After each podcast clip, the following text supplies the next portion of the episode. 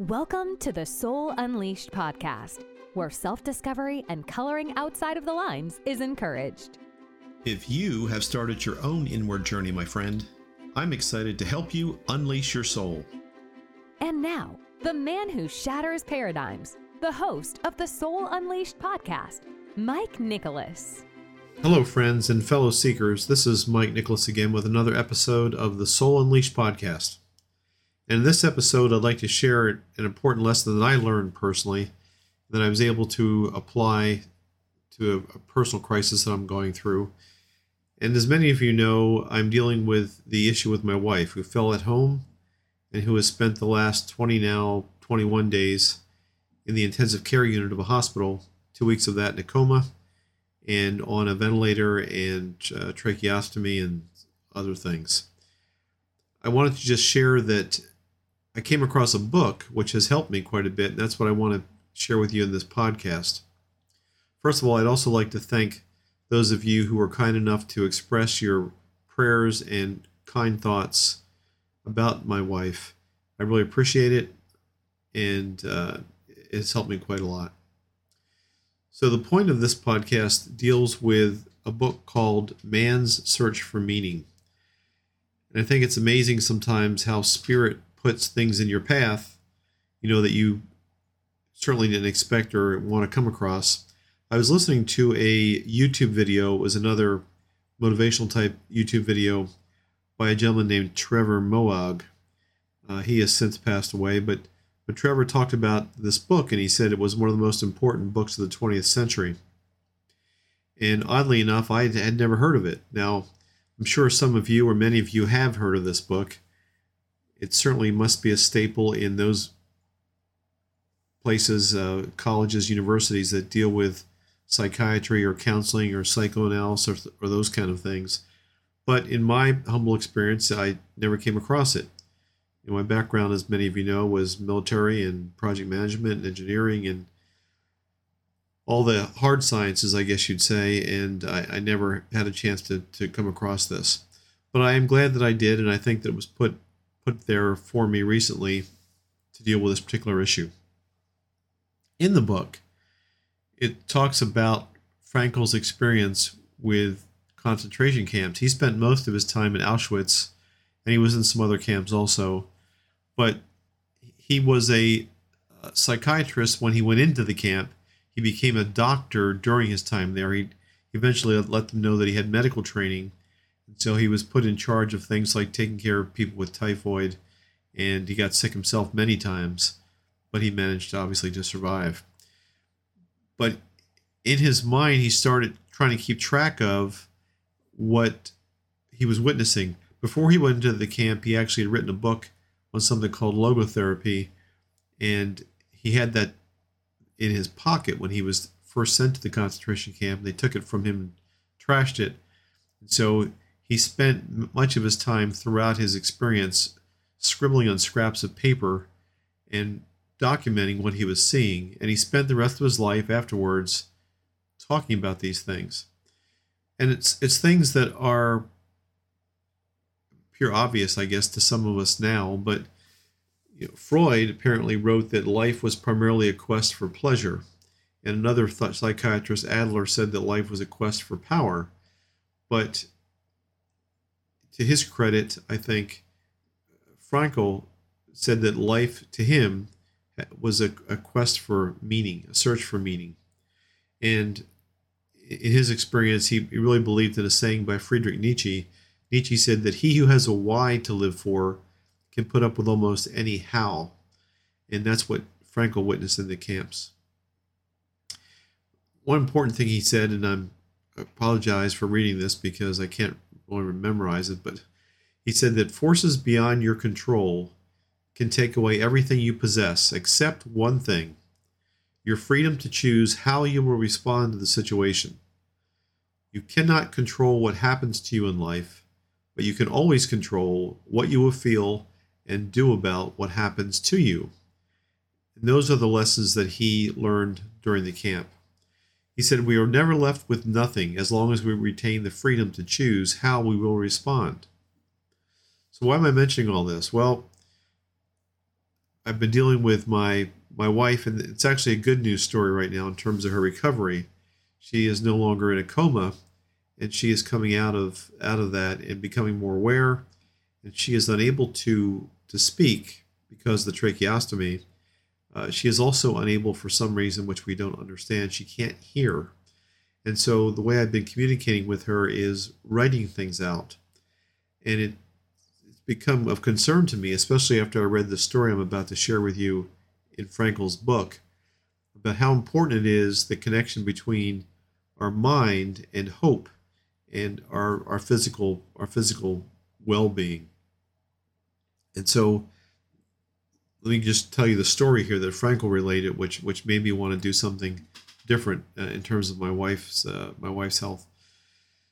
So he learned early on that it became obvious that they could tell when certain men were going to give up and just not care to live anymore. He said each man had to find a, a reason, and this applied, of course, to women also, but his, his experience was limited to observing men. He said each man had to find a reason to live, to survive, to want to survive. And for for many people, for many men, it had to do with their loved one that was at home. In most cases, it was their wife. Now, Frankl had a wife, but he also knew in his heart that she had already been murdered, and she had been. And so his meaning in life was he was this desire to document what he was witnessing and the scraps of paper and eventually his book. He said for some other men, it had to do with talking about um, what they want to accomplish when they got out, you know, in their career or their profession or something they want to do, similar to him almost. But he realized as a psychiatrist and a doctor that it was important to find this why for men to keep them from giving up. And he said they lived in constant fear of this giving up, not not for themselves because that would have been pointless to, to worry about yourself because once you gave up, you gave up, but for his friends. He said what would happen on certain mornings was a, a man would just decide he gave up on life. He would not get out of bed, and no amount of pleas from his friends, no amount of beatings from the guard would get him out of bed, and he would literally die there that day uh, because he just gave up. And so, to prevent that, Frankl would often give lectures and talks, many times in the dark, trying to address the mental state of the of the other uh, inmates of Auschwitz or wherever he was located. So here's the story. He he had a friend who was in the camp with him, and this friend was a well-known composer. He doesn't share the name, but he said the composer came to him one day and he said, "Doctor, I had this strangest dream. I want to share it with you." And of course, Frankl said, "Well, what is it?" And he said, "I was told that all I had to do was ask any question and it would be answered." And of course, Frankl said, "Well, what did what did you ask?" He said, "I asked when we would our suffering would end. When would my suffering end in this camp and we would be liberated?" And Frankl said, "Well, when did you have this dream?" And he said, "February of 1945." And it was so just a few weeks earlier when they were talking. And he said, "Well, what what date did they tell you?" He said, "I was told March 30th, our suffering would end." And Frankl said, "Okay." Well, as the time drew near and as the expected date of of being rescued came closer, it became obvious to them that that was not going to happen. They were receiving news and they, they were able to tell, you know, like rumors mostly what was going on with the war. They knew that they were not going to be liberated by that date.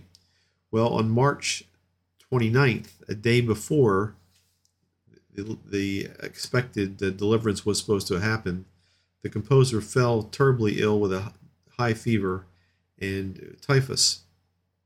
And on March 30th, the expected delay day of his deliverance, he became delirious and uh, went into a coma. And on March 31st, he was dead.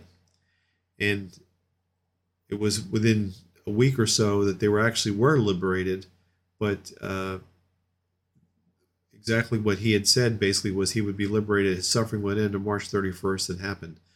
But to most people, and this is the point that Frankl makes, for most people, it would appear that this man had died from typhoid.